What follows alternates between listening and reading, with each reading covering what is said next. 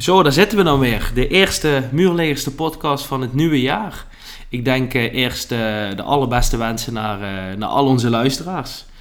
De paar die we hebben dan. Eh, maak, er, eh, maak er wat moois van. Hopelijk op een eh, zeer sportief, succesvol, maar vooral gezond 2023. Eh, tegenover mij eh, nog steeds, en zoals altijd, Keanu Schiffelers. Keanu, goedenavond. Goedenavond Brent, ook uiteraard namens mij de beste wensen naar al onze luisteraars en alle geluk en gezondheid toegewenst in 2023. Heb je een beetje overleefd? Ja goed, eh, toevallig hebben we de nacht samen doorgebracht hè, van oud op nieuw en ehm, ik zeg het niet gauw, maar ik heb echt een leuke oud op nieuw gehad. Ik, eh, ik denk zelfs wel de leukste, zeker van de afgelopen 6, 7 jaar, dus eh, ik ben het jaar in ieder geval goed begonnen. Nou, ben ik, eh, sluit ik me volledig bij aan. was een, zeer, was een zeer gezellige avond, nacht. Ja, Eh, best een lange nacht voor mij, ja, maar eh, ja, voor jou iets langer dan voor mij. hoeven het nu niet over te Daar hebben. hoeven we het niet over te hebben. hey, eh, het voetballen is, eh, ja, voor mijn gevoel eh, eh, heeft het niet stilgestaan. Maar in Engeland in ieder geval gaat het er weer eh, volle gaas eh, aan toe. Eh, ik denk dat jij het eh, nieuwe jaar ook eh, met in ieder geval positieve gevoelens bent begonnen. Als we kijken naar het spel van United of in ieder geval naar de resultaten. Absoluut, de resultaten die zijn eh, inderdaad eh, datgene waar je op vooraf op hoopt. Ehm, de afgelopen jaren toch wel veel punten verspeeld in die periode tussen kerst en oud opnieuw. Eh, nu op papier natuurlijk drie tegenstanders gehad die je op papier ook moet winnen. Ja. Eh, maar ja, goed, dat is toch altijd makkelijker gezegd dan gedaan. En eh, ik ben echt heel eh, content ermee dat dat gelukt is. Zeker de uitoverwinning tegen Wolverhampton. Die staat natuurlijk vrij laag op de ranglijst. Maar met de nieuwe trainer, eh Lopetegui, als ik dat goed uitspreek. Ja. goede overwinning uit bij Everton gehaald. Dus daar zag ik wel een moeilijke uitwedstrijd voor. Het verschiet. Het was ook moeizaam. Had ook de andere kant op kunnen vallen. Maar ja, het feit dat je dan toch die drie punten over de streep trekt. Ja, daar ben ik natuurlijk zeer blij mee. En eh, ja, jij hebt het jaar ook heel goed afgesloten. Alleen eh, voor jou is het jaar iets minder begonnen, als ik dat zo mag zeggen. Eh, ja, dat zou je kunnen stellen, maar ik denk dat dat natuurlijk wel. eh, ehm, ehm, het is denk ik een goed teken dat je tegenwoordig teleurgesteld bent bij een eh, 0-0 thuis. Tegen de nummer 3 wel te verstaan, hè? laten we dat niet, het niet vergeten. Ik denk dat het een goed teken is. Als Arsenal supporter, maar ook als club zijnde. Dat betekent waar je, ja, waar je, waar je bent gekomen, zeg maar. Ehm Newcastle heeft volgens mij al zes wedstrijden op rij geen, eh, geen goal meer tegengekregen. Dus ehm, dat het lastig ging worden, dat wist ik 100% zeker. Ja, teleurgesteld zeker. Het is het eerste puntenverlies sinds dat we gelijk hebben gespeeld bij Southampton. Eh, en de punten die we hebben laten liggen bij United. Dus het zegt natuurlijk ook genoeg over, eh, over ons seizoen. Maar eh, er is nog geen reden tot paniek. En voor de mensen die de wedstrijd niet gezien hebben, hoe, eh, was de spelverloop in een korte uitleg? Newcastle kwam eigenlijk voor de dag als een, een Atletico op zijn, op zijn best. Zeg maar echt gigantisch defensief. Eh, Arsenal probeerde er wel eh, doorheen te voetballen, maar dat lukte niet. En wat eigenlijk vooral eh, helder is geworden na de wedstrijd is... A, alle credits naar Newcastle, want wat een geoliede machine is dat. Dat is niet normaal. Die stond op een gegeven moment met drie man op Saka te dekken. Ehm, maar B, ook dat wij echt een aanvallend wat opties achter de hand moeten houden. Want als je nu dus in een wedstrijd waar je niet doorheen komt met de aanvallers die je hebt... en je hebt niet echt iemand op de bank zitten om het verschil te kunnen maken... of die wat anders heeft, ja, dan wordt het dus lastig.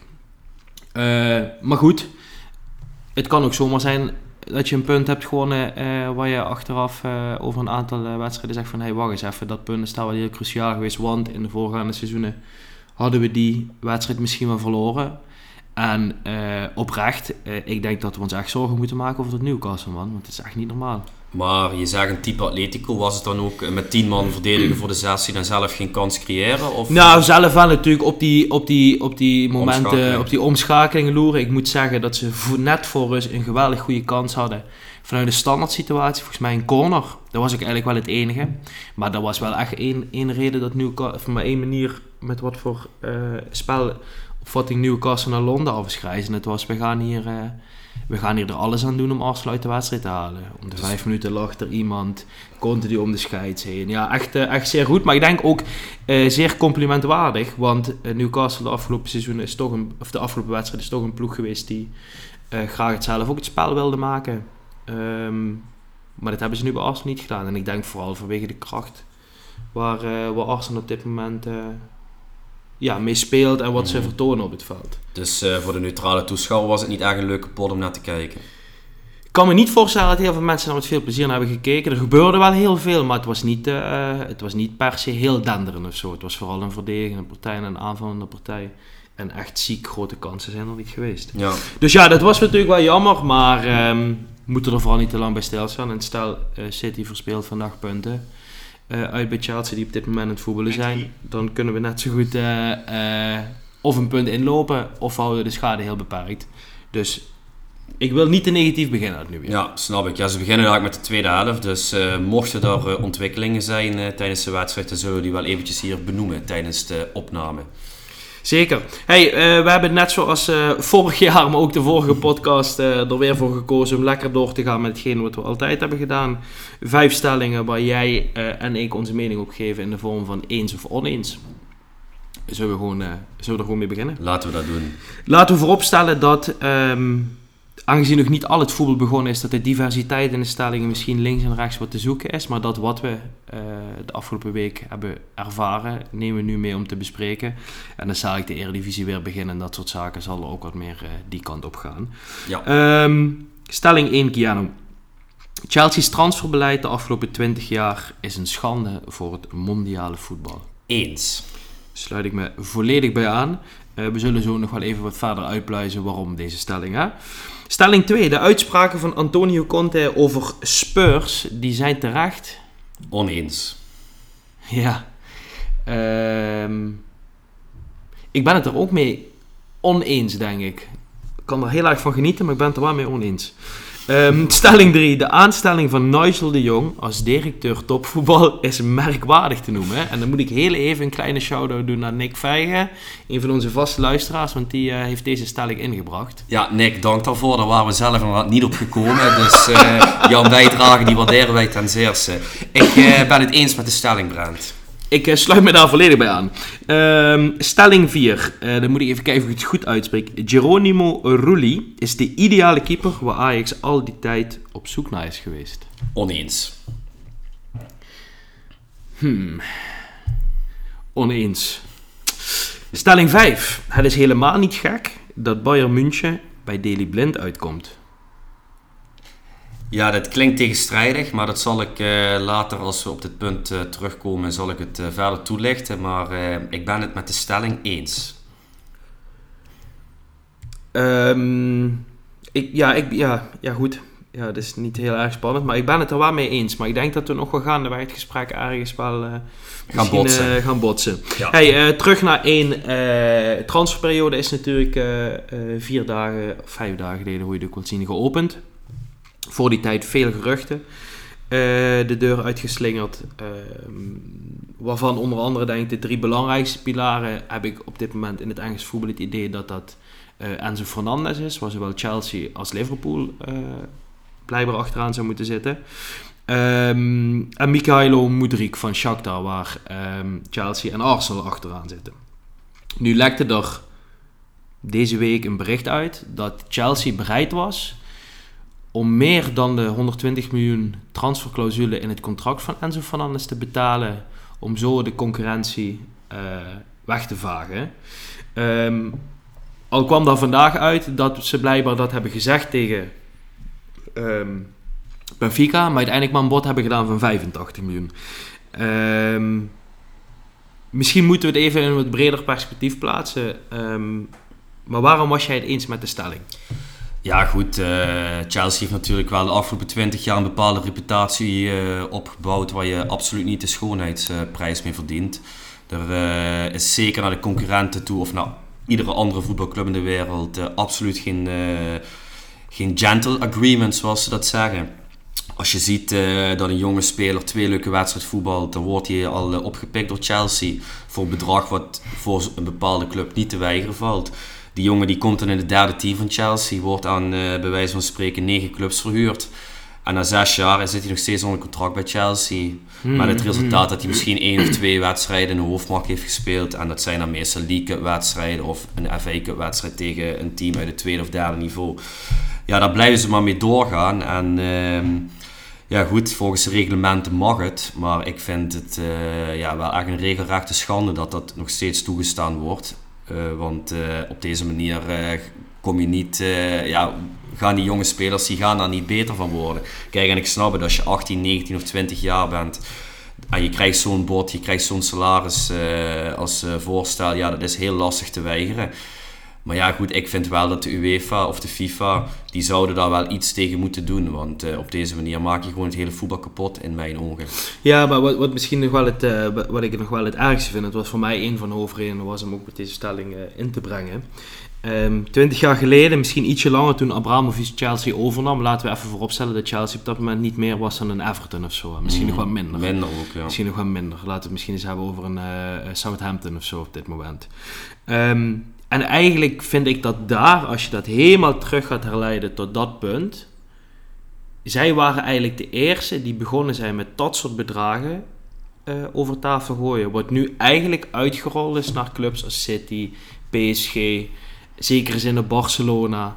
Um, daar is het voor mij eigenlijk misgegaan. En wat ik nu het, het trieste vind, is dat er nu een eigenaar zit met waarschijnlijk evenveel geld tot Boli, maar met nog minder verstand van voetbal. En ik heb het idee dat hij een soort ultimate team aan het spelen is met Chelsea. Ja, dat zou heel goed kunnen. Kijk, en wat je natuurlijk bij dat soort gasten vaak ziet, als je niet echt eh, heel veel verstand van voetbal hebt en je ziet dat Chelsea momenteel achter op de ranglijst staat, terwijl je toch afgelopen jaar, ja goed, noem me Fofana, die voor 80 miljoen, een half miljoen is gehaald. Duurste verdediger ooit. Precies, Cucurella, die voor uh, dik 65 miljoen wordt gehaald, Raheem Sterling voor 56 miljoen, zo kan ik nog wel eventjes doorgaan. Ja, dan is het natuurlijk uh, vrij triest als je denkt van ja, loop even niet, weet je wat, we gaan weer met miljoenen smijten. En we gaan een Enzo Fernandez voor 127 miljoen uh, halen, die misschien één leuk half seizoen bij Benfica heeft gespeeld en een aardig WK. Ja, kijk, als dat jouw beleid is... 35 wedstrijden gespeeld pas dit seizoen en van, die hebben ze voor 10 miljoen gehaald aan het begin van het seizoen of zo. Ja, uh, ja, ja ik, ik weet niet wat voor woorden ik daar nog aan vuil moet maken. Ehm, maar uh, ja, goed, uh, ik uh, vind het wel echt een juiste verwoording als je het als een regelrechte schande ziet. Want ja, waar zijn we in godsnaam mee bezig? Waar ben je in godsnaam mee bezig? En dan kom ik nogmaals terug op al die jonge spelers. Hoezo koop je al die jonge spelers als je gewoon constant allemaal die 30-plussers gaat halen voor tientallen miljoenen die misschien nog één of twee ja, seizoenen op een hoog niveau mee kunnen? Da, da, ja, dan, de eerste, de eerste acties van Boli waren natuurlijk Tuchel ontslaan en zichzelf uh, technisch directeur maken, of sporting director zoals dat in Engeland heet. Hè. Mhm. Dan halen ze een uh, Koulibaly van 29. Nou, die mocht dan na zijn 37-jarige centrale verdediger staan. Maar dan halen ze toch nog een Fofana van 23 of zo voor 85 miljoen. Dan halen ze Alba, die 30 is. 12 miljoen. 12 miljoen, die wordt dan weggeplukt, terwijl voorin gewoon uh, Werner dan mag vertrekken.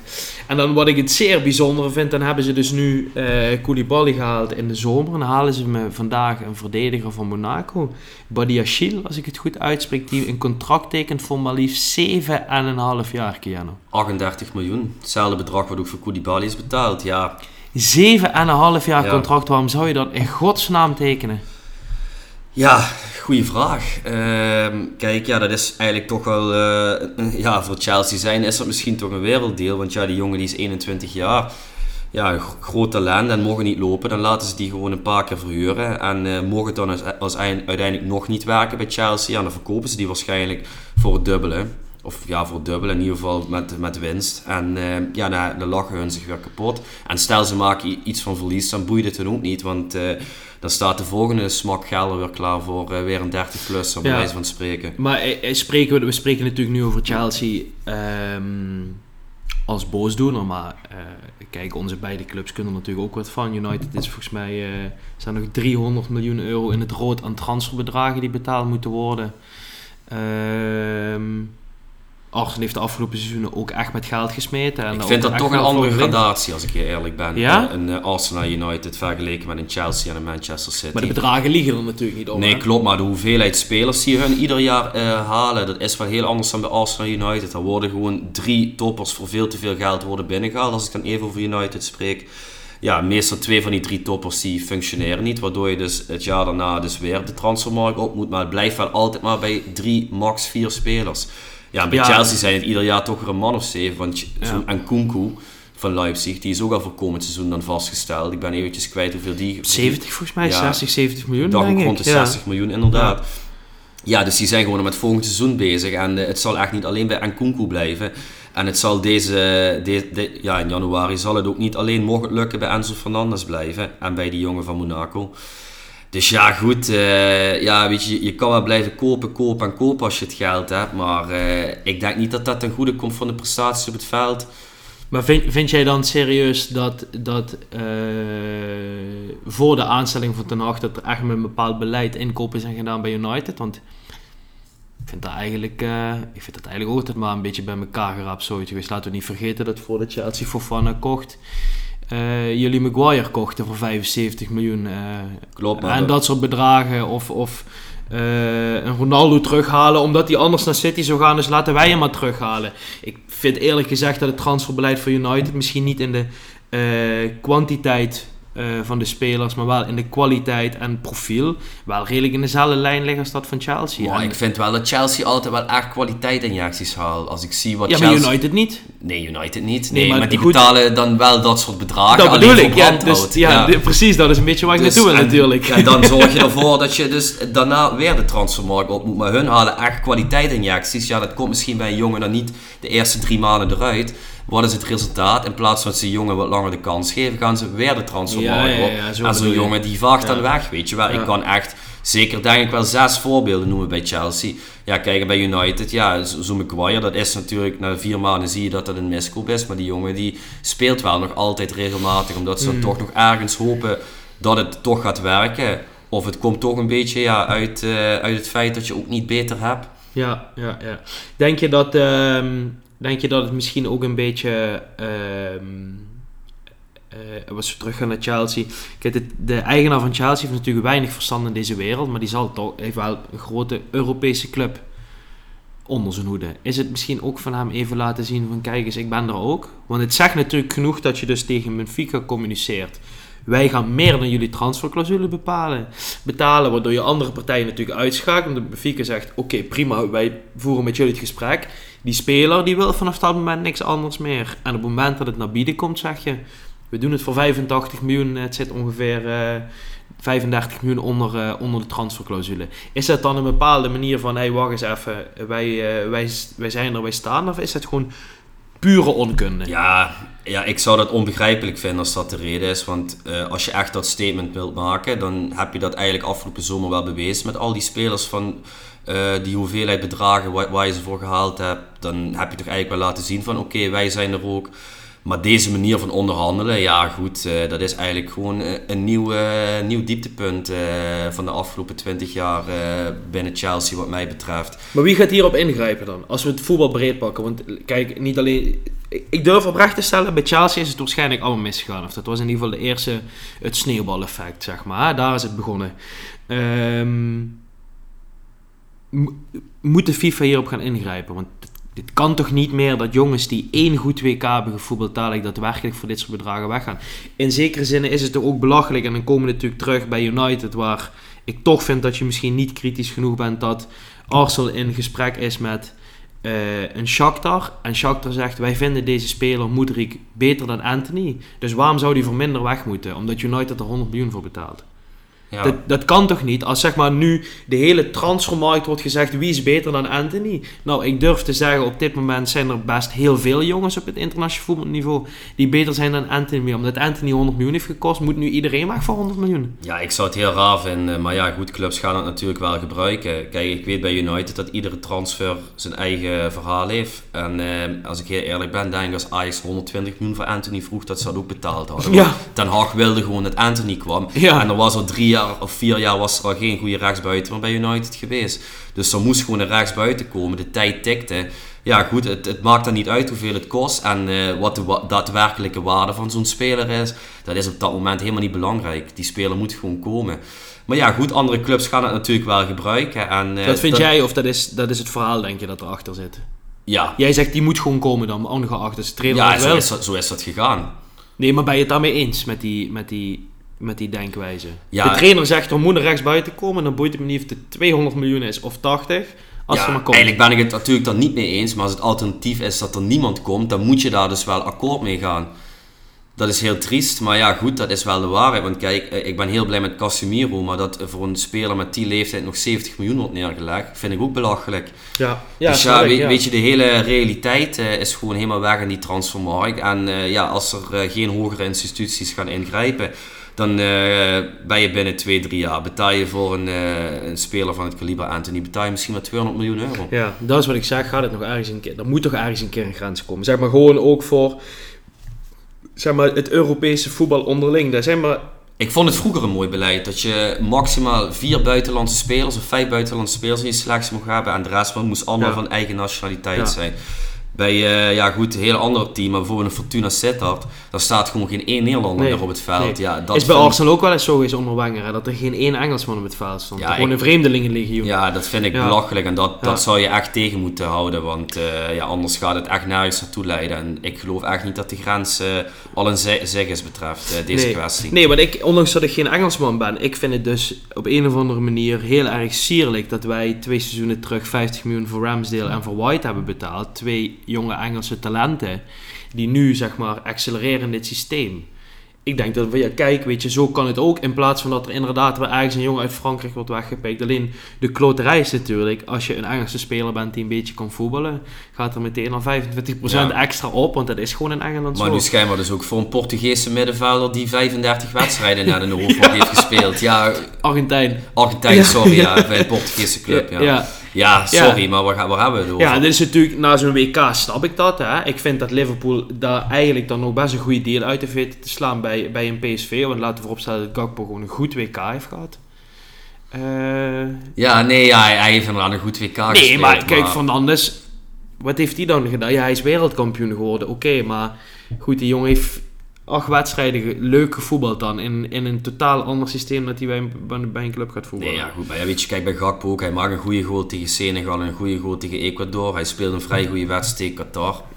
Dat was het ook wel, Ja, toch? dat en ja, dat, je dat eens, is al maar- snel de definitie goed in de wereld zo, waar we leven. ja. zeggen, zo, ga, zo gaat het wel, Ja, toch? maar ja, ja, ik weet niet. Gewoon, eh, ja, de, de hele realiteit betreft dit, dat is weg. En je merkt nu ook gewoon bij, bij het volk dat, dat iedereen het accepteert. En, eh, maar denk eens na, hoeveel geld is wel niet 1 miljoen? En dan betaal je dan dadelijk voor een Enzo Fernandez 127 miljoen. Ik, eh, ik was net een stukje aan het kijken van, eh, dat is die, eh, die podcast, maar ook op YouTube van Milan en Fresia. Waar ze Oh, bij die speler ESPN. in, in, die, in die bus, ja. waar ze bij Brian Linsen. Oh, die in Japan zit. ja, En, maar hij was nu natuurlijk in Nederland en hij zei, ehm, een van de vragen was, hoeveel vind je zelf waard? En zijn reactie was, ja, ik heb niet zo'n goed, goed eerste seizoen zelf gehad, dus ik denk nu nog een miljoenetje, zei hij. Toen dacht ik, pik, een miljoenetje? Weet je hoeveel geld? Ja. Dat is een miljoenetje. Je praat alsof het een tientje is. Ja. ja. Maar te- als, je, als je hoort dat Roda een speler koopt voor anderhalve ton, denk je, oh, we hebben het over. Dat is voor Roda hartstikke veel geld. Maar een miljoenetje is gewoon... Dat is hoe er... Hoe er dat is, ja, Ja, dat is je wat moet jij zei, je moet eens aan zo'n jongens vragen als, we voor, als je voor de vraag stelt van hoeveel kost een pak melk nu in de supermarkt. Die, zouden waarschijnlijk zouden die 4,20 zeggen. ja, echt. Maar die zijn gewoon de hele realiteit met de werkelijkheid, dat zijn die gewoon compleet kwijt. En ja, die hele voetbalwereld, eh, die is eigenlijk al helemaal naar de kloten. En eh, ik hoop persoonlijk, het zou een zegen voor het voetbal zijn als dat hele transferbeleid ergens een nachtkaas uitgaat. Ja, zeker. Kijk, wat ik hartstikke mooi vind, maar dat- ik denk dat een hele podcast aan zich is, maar ik vind het Amerikaanse sportsysteem vind ik echt geweldig, man. Hou ik ook van. Ja. Ik vind het echt geweldig, want Ja. ik, ik, eh, ik, en, en ik kan niet anders doen dan natuurlijk relativeren met de club die ik het meeste volg, maar ik krijg best wel een trots gevoel als een Saka een goede wedstrijd speelt, of een Smith Rowe, of dat soort jongens, want die heeft Arsenal gewoon vanaf toen ze zo groot waren, ehm, en een jaar of negen gewoon opgeleid. Kijk, en dat vind ik een mooi systeem. Maar hoeveel van die jongens die, die, die, die verdwijnen wel niet van de radar, omdat er inderdaad een Anthony voor ze staat die voor 100 miljoen is gaat. Ja, Ja, die ga je niet op de spelen. bank zetten. Die ga je niet op de bank zetten. Nee, dat klopt. Ehm, Ja, en zo werkt het gewoon bij, eh, bij al die ploegen. En eh, ja, ik zie echt totaal nog niet eh, dat het einde in zich is. En ik moet zeggen, weet je, zo'n Liverpool, daar zie je af en toe wat, wat jeugdspelers op het veld. Bij Chelsea kan je Frank Lampard nog danken dat de Mason Mount is doorgebroken, want dat was anders ook niet gebeurd. Ja, ik weet, het, is een, een van de weinige voorbeelden die, eh, die het heeft gered na, Ja. na 24 verhuurperiodes. hè? Ja, klopt. Dan heb je ja, bij Arsenal inderdaad nog de namen die je net benoemt. Eh, ja, bij ons heb je dan eh, nog een Rashford nog. en ja, McTominay natuurlijk, Ja. onze legend. Maar ja, goed, bij een City ja, heb je nog een Phil Foden. Maar ja, het zijn, je kan ze allemaal op één hand tellen en dat is wel erg triest, vind ik. Ja, ja op dat gebied heb ik echt eh, ja, veel meer respect voor een, eh, voor een Bayern München bijvoorbeeld. Weet je, daar krijgt de jeugd dan toch nog wel een serieuze kans. Ondanks... Ja, maar die smijten ook wel met Ja, geld, hè? Laten ja, we dat, ja, maar ja. Jezus, man. Ja, goed, maar ja, wel met, met beleid. Hè. Kijk, weet je wat, weet je wat Bayern doet? Die kijkt gewoon van, oké, eh, wat loopt rond bij, eh, Dortmund, bij Dortmund? Wat loopt rond bij, eh, Leipzig. bij Leipzig? Wat loopt rond bij Bremen? Wat loopt rond bij Frankfurt? En die kopen ze op als ze 19 zijn. Dat, heb je, dat is het beleid van Bayern. Maar ik snap wel wat je bedoelt. zeg Maar dat, dat is wel altijd, heeft voor mij gevoel als een gezonde club. Die altijd vanuit gezonde... Die, die gaan nu ook niet een Ronaldo halen, omdat hij dan een beetje Nee, die misschien halen nu snap je? Daily Die- Blind omdat eh, ze eigenlijk niet, niet het geld hebben. Dus Nee. halen ze maar transfervrij ja, Blind daar komen we zo denk ik nog bij uit. Ja, ja, ja misschien Ehm, hebben we sowieso dit punt wel eh Ja, moeten, ja hè. misschien moeten we maar eens een keer een, eh, een volledige podcast wijden aan eh, wat wij denken dat beter kan. Ja. Ehm, als we dan even doorgaan naar stelling 2, de uitspraken van On- Antonio Conte over Spurs zijn terecht. Ehm, het is iets gedateerd, maar na het verlies eh, thuis tegen Villa was het de eerste wedstrijd eh, van Spurs na de jaarwisseling. Gaf Antonio Conte aan dat hij eh, eigenlijk gewoon vindt of van mening is dat Spurs niet goed genoeg is voor de top 4. Dat de fans dat ook maar een keer niet moeten beseffen. Dat ze vorig seizoen op wonderbaarlijke wijze, ehm, weliswaar in strijd met Arsenal, maar vierde zijn geworden. Maar dat men niet moest vergeten dat het alsnog 20 punten verschil is met City. Et cetera, et cetera. Het was allemaal niet de schuld van Antonio Conte, van de hele wereld behalve Antonio Conte. Eh, en daarom de stelling, eh, die uitspraken die zijn terecht. ja, ik, En daar was eh, jij het mee oneens. oneens. En Ja. ik ook. Ja, ik ga heel slecht op dit soort uitspraken. Ik, ja, zowel Conte als Mourinho constant in de slachtofferrol eh, kruipen als er een resultaat tegen zit. En zoals je al zegt, nooit liggen dan hun. Altijd eh ja, liggend aan de kwaliteit eh, die op het veld staat. Die is niet goed genoeg. Het kan niet beter dan dit. Dit is het hoogst haalbare. Als je gelijk speelt uit tegen Brentford. Dan heeft Brentford eigenlijk in hun ogen een beter elftal op het, het veld staan. Ja, ik ga er echt onwijs slecht op. En heel eerlijk gezegd, eh, als ik dat soort berichten te- tegenkom, dan open ik ze niet eens. Poeh, sorry. Ik was even afgeleid door een, eh, een kans van Manchester City. Nee, ja, Maar, ik, eh, ik, ik, ik, snap je snap, wat ik ik snap wat je bedoelt, dus, want jij hebt ze volgens mij ook gemist, hè, de uitspraak. Ja, ik zag het zat van, langskomen, Ja, ik zie het weer een zeurende Conte voorbij komen. Precies, ik ga daar ramslag op. Kijk, laten we vooropstellen dat, ehm, ja, in zekere zin ben ik het ermee oneens, omdat ik vind dat Spurs best een prima selectie heeft, maar historisch gezien heeft hij natuurlijk helemaal gelijk. Want Spurs is de afgelopen jaren, en dan probeer ik dat echt objectief te bekijken, Spurs is de afgelopen tien jaar uitgegroeid tot een soort van traditionele top 6 ploeg. Ik heb me altijd afgevraagd, op basis waarvan is dat? Ze hebben de afgelopen 14 jaar geen prijs gewonnen. Ze zijn de laatste keer kampioen geworden, volgens mij 1961 of zo. Ja, in ieder geval voor de oerknal. Voor, voor de oerknal.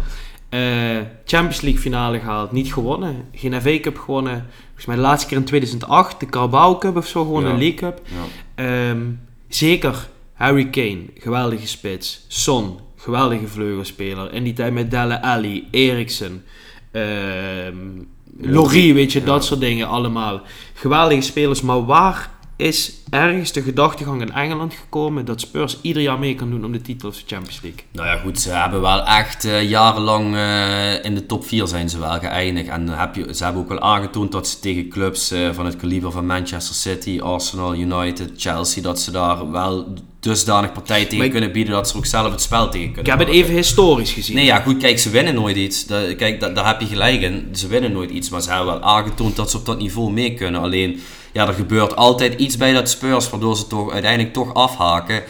Maar om dan te zeggen dat het onmogelijk is, dat, ehm, ja, dat, dat vind ik niet. Want ik vind het zelf vind ik het ook wel echt een traditionele top 6 ploeg. Ik Maar, kan, maar, maar zeg, zeg je, is het eigenlijk niet gewoon zo dat als we dadelijk een seizoen of twee verder zijn, dat Newcastle die plek gewoon inneemt?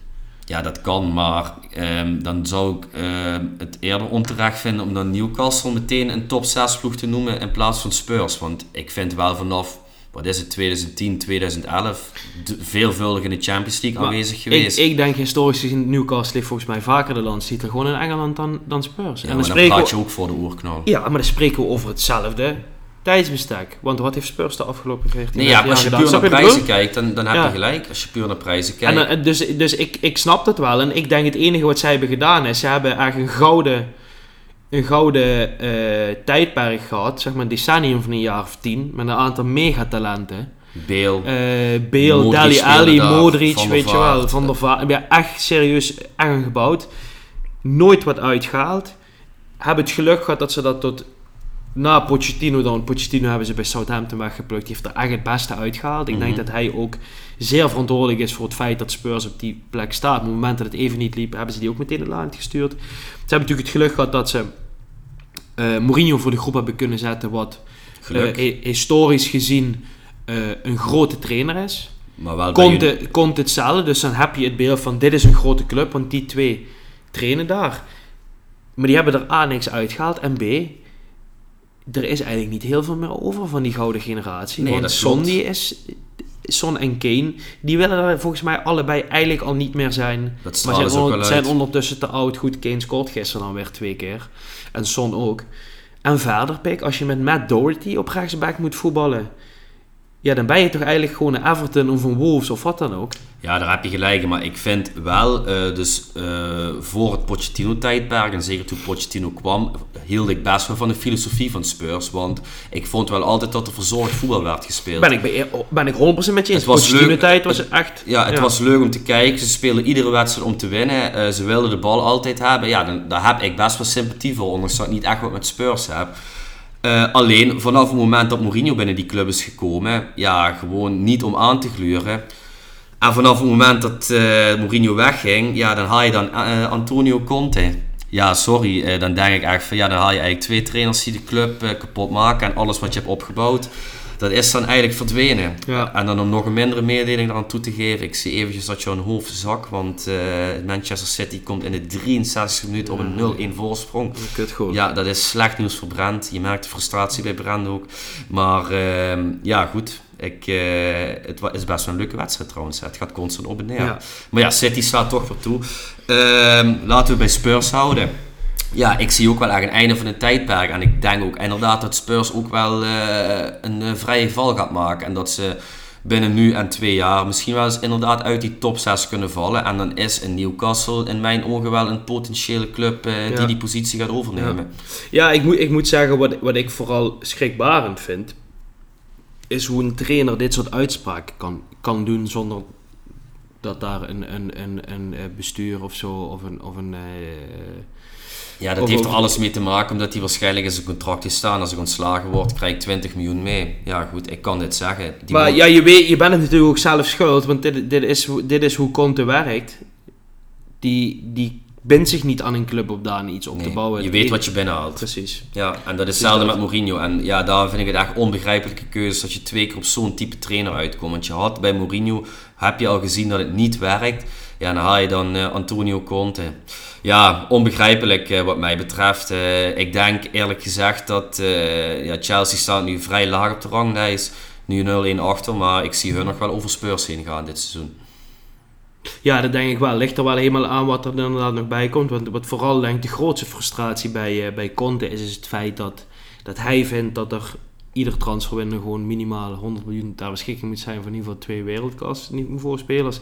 Ik denk alleen dat Conte misschien nog maar eens even moet kijken, want wat je tegenwoordig voor 50 miljoen haalt, dat is niet heel veel meer. Is Cody Gakpo. Is Cody Gakpo. Als we dan, of dat wereldtop is en kampioenswaardig, dat, eh, dat gaan we zien. Eh, wat- Ik betwijfel wat- het. Ik betwijfel het ook. Maar eh, nee, het is natuurlijk absurd dat een trainer van dat kaliber en dan toch bij een grote ploeg, hè, laten we het dan even voor de buitenwereld, is Spurs natuurlijk een grote ploeg, dat hij dit soort uitspraken doet. Ik snap dat niet. Nee, ja, goed. Je Stel je voor, indekken. Ten, Ten Hag zou op die manier nu bij United binnenkomen en zeggen, jongens, het is allemaal kut. En zolang ik er ben, probeer ik het beste van te maken. Maar misschien is United toch niet die ploeg die de afgelopen, weet ik veel, 40 jaar onder eh, daarvoor en het Ferguson tijdperk is geweest. Ja, goed. Dat is eigenlijk wat hij doet. Ja, ja, klopt. Want in mijn ogen, en dat zou je misschien heel raar vinden wat ik nu zeg, maar zijn de selecties van Spurs en United gelijkwaardig. Ja, ben ik, nee, ben ik, vind ik niet gek, ben ik met je eens. Ja. Want wat heeft Spurs dan?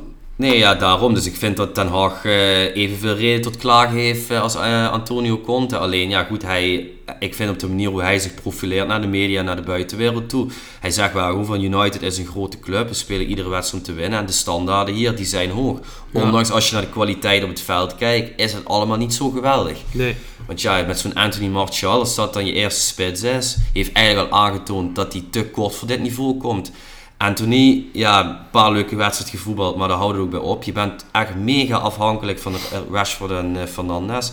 En that's it. Ja, ja, ja zeker man. Ja, ik ben, uh, ik ben dus ook zeer benieuwd. Uh, ik denk eerlijk gezegd, maar dat dacht ik al voor het seizoen, dat dit wel eens het laatste seizoen zou kunnen zijn van, van Conte. En dan, ben ik, dan, dan is denk ik die volgende trainer voor Spurs is cruciaal. Ja, dat denk ik ook. Want ja, goed, als je Kane houdt, dan zitten daar denk ik nog twee goede seizoenen in. Echt goede seizoenen. Maar zijn contract loopt af nu volgens mij, ja? Ik weet hij heeft, hij heeft iets verlengd, toch? Of heeft hij een uh, salarisverhoging gekregen? Ik, ben even niet op de hoogte vorig daarvan. jaar die eenjarige optie dat zou, dat zou best kunnen, ja. dat dat nu uh, op zijn einde loopt. Dat zou, als die vertrekt bij het... Ja, goed, dan is de vraag, wat ga je daar nog voor krijgen?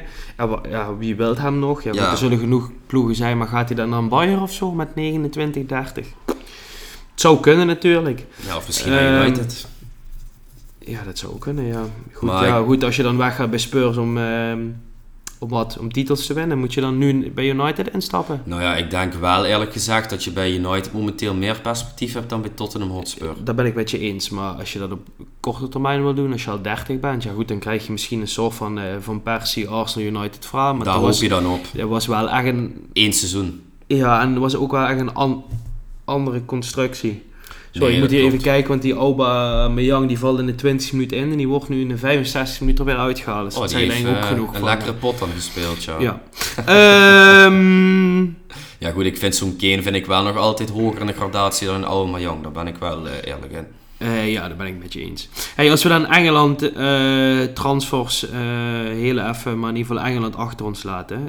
daar kwam ons gisteren het nieuws tegemoeten dat de KVB een nieuwe directeur topvoetbal heeft. Ik moest je zeggen, ik had even gemist dat die functie vrij was. Nico-Jan Hoogma, die is vertrokken, ja. Um, is de oude de Heracles, toch? Ja, de, die, uh, de man die altijd bij Heracles heeft gevoetbald en ook uh, technisch directeur ja. is geweest. Ja. En die is uh, van Heracles naar de KVB gegaan. Maar heeft dan niet langer dan twee of drie seizoenen gezeten? Twee jaar. Ja. ja. Um, dat Nigel Jong gekozen is um, om die rol te gaan vervullen. Ja. Um, Wat jouw eerste reactie? Mijn eerste reactie was...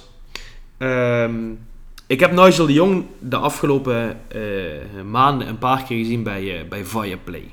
Als, uh, als analist.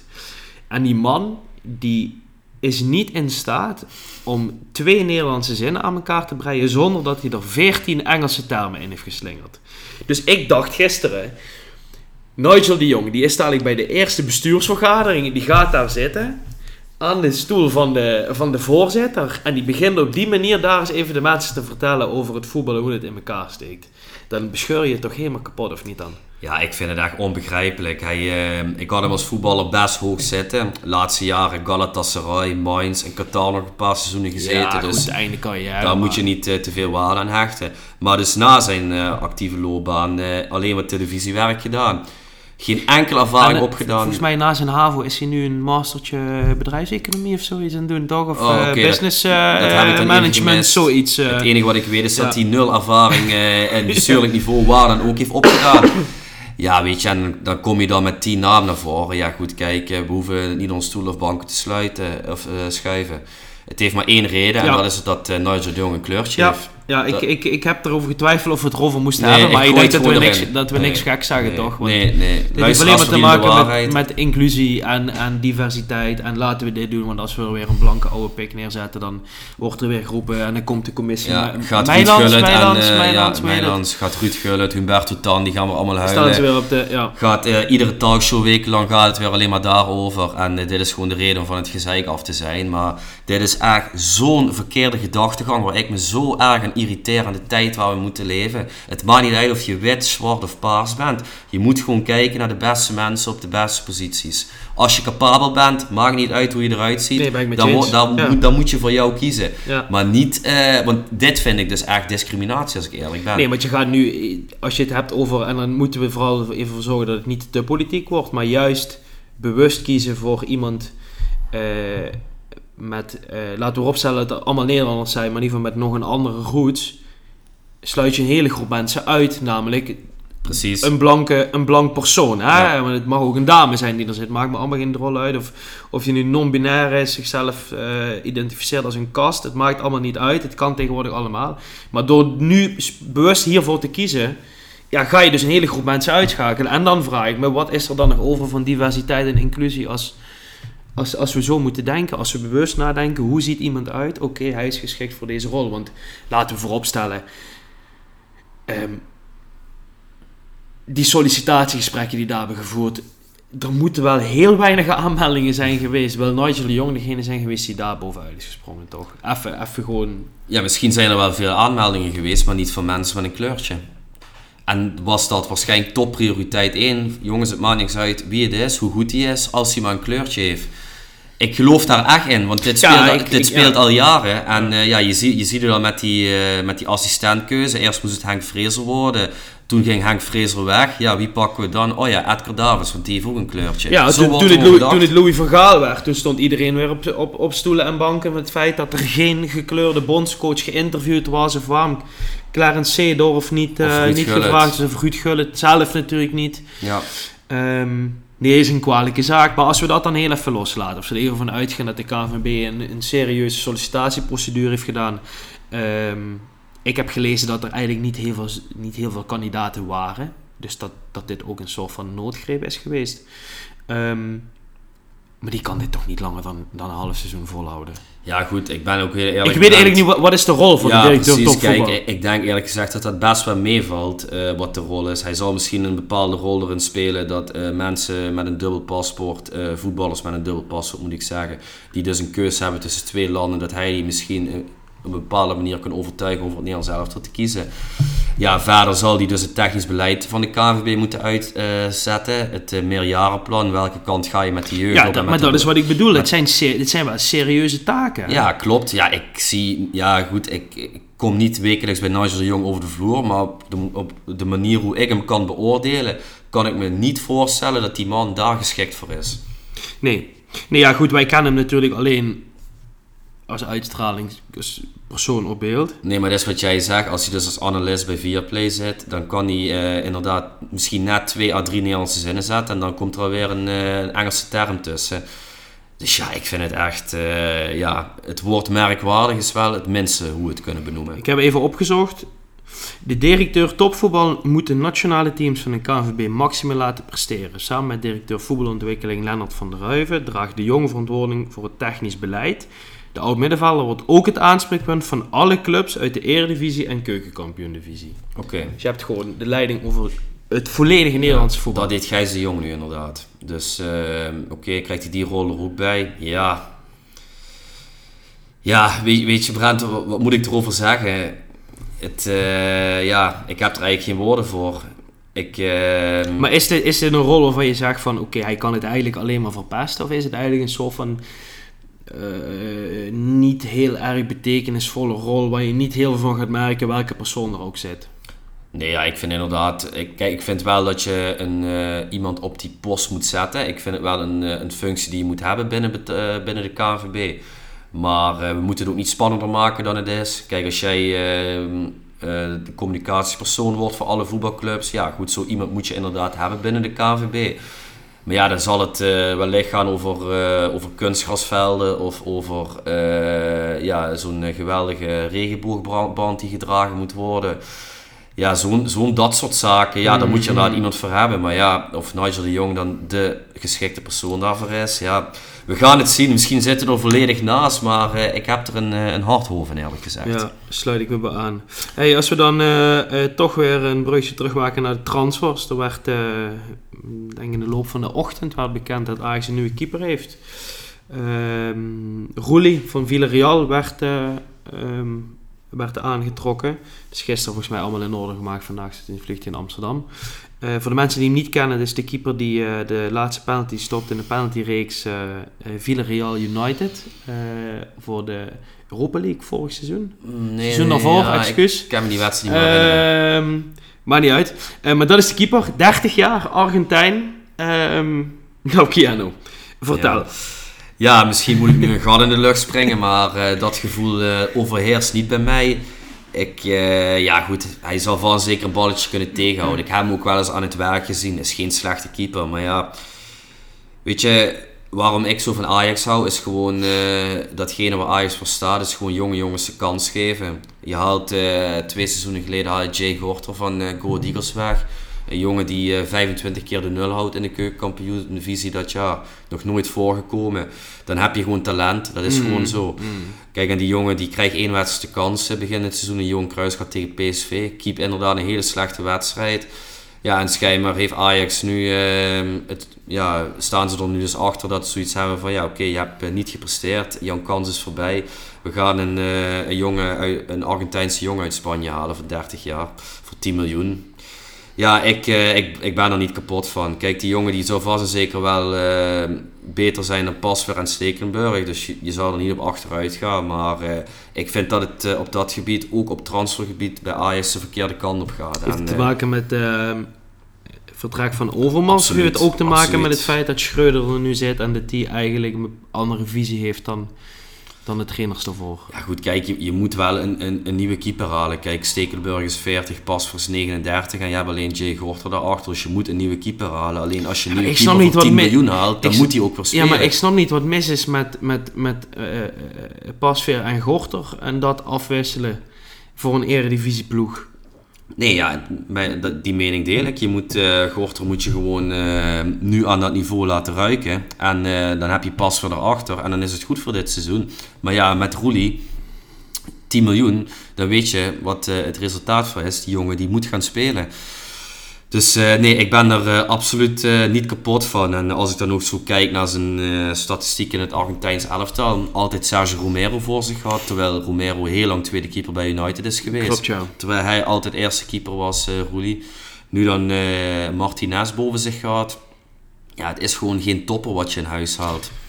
Nee, en bij Villarreal speelde hij ook niet altijd. Dan moet ik wel Ja, zeggen, die, die- Europa League campagne van hem, die was echt fantastisch, Ja, man. Dat en was in de competitie die uh, Asensio, hè? Ja, ja, ja, ja, dat klopt. nee, dat, dat, dat klopt. Hij eh, heeft Villarreal toen wel die cup bezorgd. Ehm, dus eh, hij, hij, hij kan ook echt wel een balletje tegenhouden. Maar ja, ik, ik sta er gewoon niet achter waar Ajax mee bezig is momenteel. En ik maak me daar oprecht grote zorgen over. Ja, je krijgt toch wel een beetje dat, dat gevoel en dat effect van het is kopen om te kopen, zonder een echte visie. Want dit is natuurlijk goed, een keeper die kan wel tot zijn 40ste mee. Kijk maar naar de andere twee keepers bij Ajax.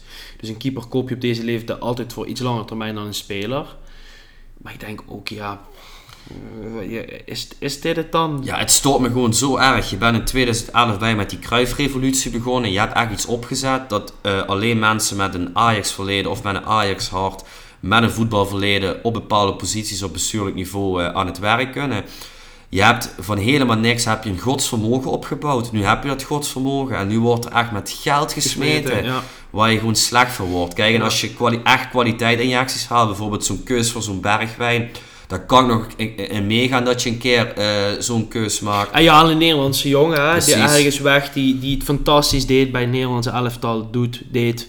Eh ja, daarvoor bij PSV. Goed, die heeft nu een mindere periode, maar die begon natuurlijk fantastisch. Mhm, En dat, dat kan het verschil maken. Kijk, dus zo'n Ja, keus ja. kan je een keer maken, maar als je dan ook er van 22 miljoen haalt, eh Ocampos, waar ze eigenlijk 20 miljoen voor wilden neerleggen, waar het RVC gelukkig een stok heeft voorgestoken. Eh Roelie komt dan nu wel voor 10 miljoen. Ja, jongens, sorry, maar eh, waar zijn we dan mee bezig? Sanchez, die rechtsback, 5 miljoen. Die jongen die kan er helemaal niks van. Maar heeft dat ook niet te maken met de verschuiving op de transfermarkt dat dit moet als je nog een bepaald kaliber spelers wilt halen waarvan Ajax in dit moment, op dat moment heeft gedacht die kunnen mee op het hoogste Europese niveau. Nee, je moet gewoon de jeugdopleiding moet je gewoon de kans geven. Kijk, misschien hebben die jongens hebben die iets langer nodig dan eh, Ja. die, de lichting wat toen der tijd eh, in de jeugdopleiding zat. Maar Ja, goed, dit- je moet wel aan je eigen standaarden vasthouden, Ja. vind ik. Ja. Nee, ik ben, het, ik ben het helemaal met je eens, maar ik kan er eigenlijk ook geen zinnig gewoon aan toevoegen. Ja, weet je, we gaan het zien. Eh, misschien eh, zorgt hij toch nog de landstitel voor ons. Maar eh, daar heb ik een hard hoofd in persoonlijk. Ja, is hij natuurlijk... Ik denk bijvoorbeeld die Benitez wat PSV heeft gehaald, die keeper die Argentijn die ze transfervrij hebben overgenomen, dat die echt niet minder is dan Roelie die nu voor 10 nee, miljoen en volgens mij is die. Benitez 3, 24. Eh, nee, die is volgens mij 29, dacht ik. Ja? Oh, is hij ook een oude? ja, oh, ik dacht dat hij 8, eigenlijk een stuk 29. jonger was, man. Nee, ah, ja, ik zou het even opzoeken, Oh, maar volgens mij was hij 8, 29. Eh, nee, ja, nee, ben, ben ik met je eens. En ook, hij Ja. zal ook denk ik niet veel beter zijn dan Bijlo. Dus eh, ja, ik, eh, ja, we moeten absoluut niet doen dat Ajax een topper in huis haalt. Benitez is inderdaad 29 jaar. Oké, oké, dan heb ik me daaraan vergist. Hey, ehm, tot slot dan, eh, op het gebied van stellingen. Over verrassingen gesproken. Ja, over verrassingen gesproken. Daley Blind die, eh, die vandaag heeft getekend bij Bayern München. We hadden denk ik twee weken geleden of vorige week, even uit mijn hoofd, Vorige ik kan week. het even kijken. Vorige week hadden wij de stelling Daley Blind is nog goed genoeg voor de Europese topcompetitie. Toen eh, meende ik dat ik tegen jou zei, ik denk dat hij nog wel mee kan in Duitsland en zo, maar Bayern of Dortmund zie ik niet meer gebeuren. Ja, en dan zul je net zien dat Ja, natuurlijk... Het is wel altijd grappig dat je voor je gevoel best wel kijk erop hebt en dat je best wel snapt hoe de dingen werken en eh, dat dan toch heel vaak het onmogelijke gebeurt. Want ik wist echt niet wat ik las vanochtend. Nee. Daley Blind naar Bayern München. Nee, maar als ik, het dan, als ik er dan over nadenk, denk ik, oké, ga onder Nagelsman eh, spelen, die, die, die in een bepaald systeem speelt, met heel veel voetballende jongens om zich heen, dan denk ik, verrekt, het zou best wel eens kunnen werken.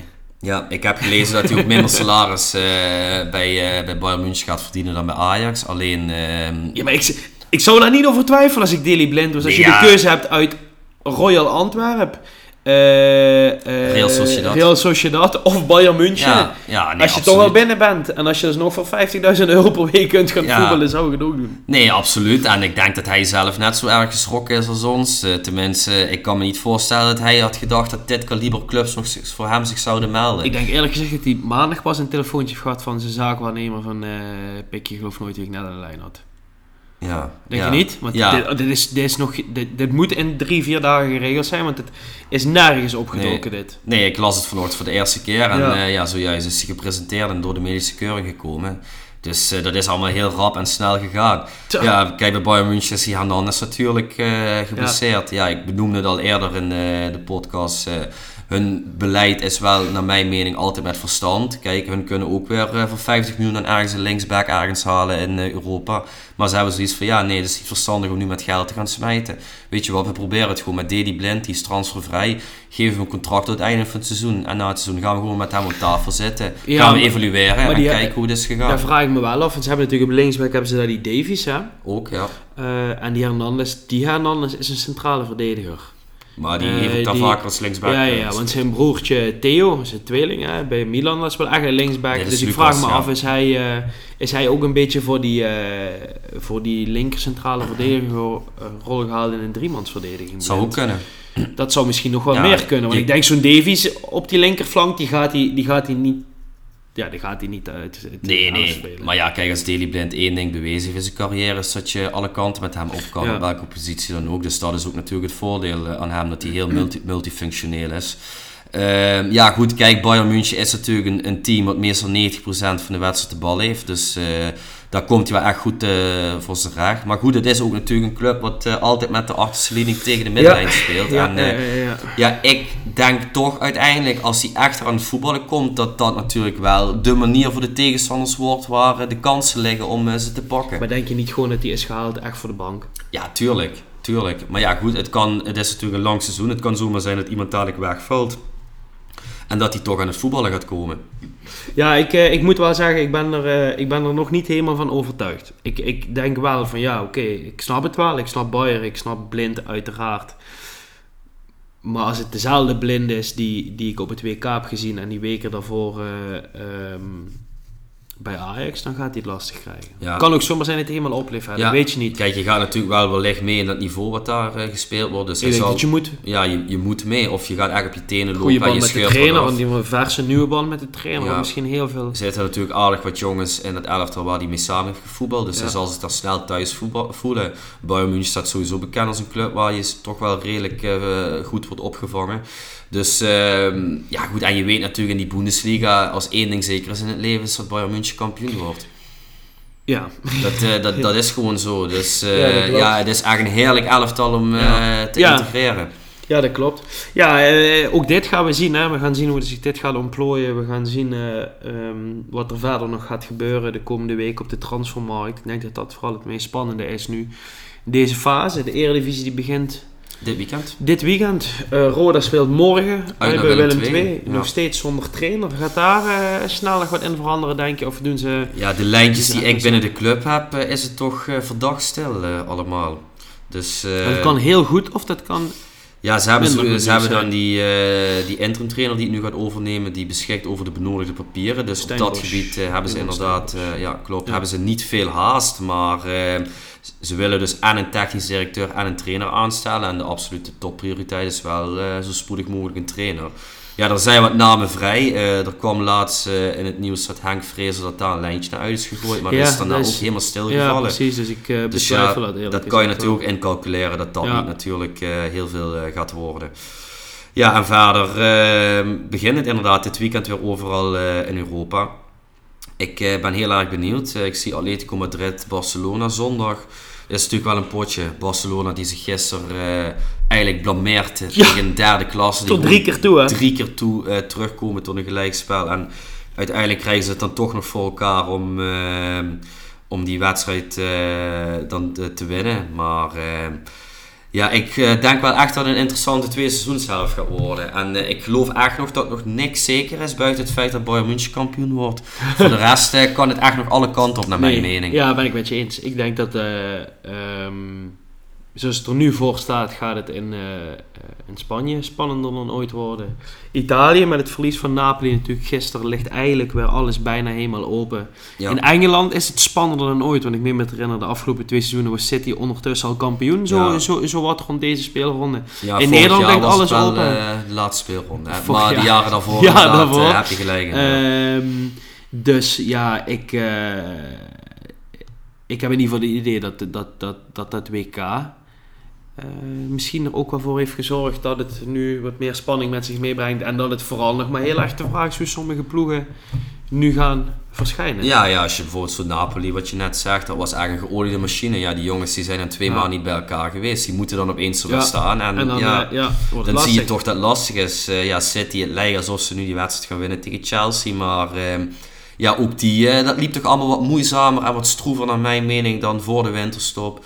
Dus eh, ja, we gaan het zien. Ik ga het wel echt met heel veel eh, interesse volgen, moet ik Ja, zeggen. zeker ik ook. Eh, we hebben dit weekend eh, een FA Cup weekend in Engeland. Hè, dus dat is wat minder spannend. Maar het weekend erna staan we Ja. nog een paar potjes. zeer belangrijke potjes op het programma. Onder andere City United en Spurs Arsenal. En het weekend erna eh, is het zover. Dan hebben wij de muurleegste podcast derby. Hè?